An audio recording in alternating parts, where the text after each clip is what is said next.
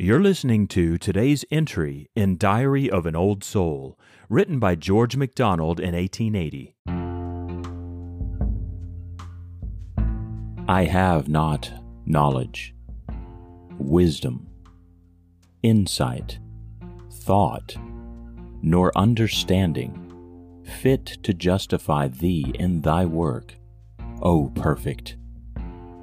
Thou hast brought me up to this, and lo, what thou hast wrought, I cannot call it good, but I can cry, O enemy, the Maker hath not done.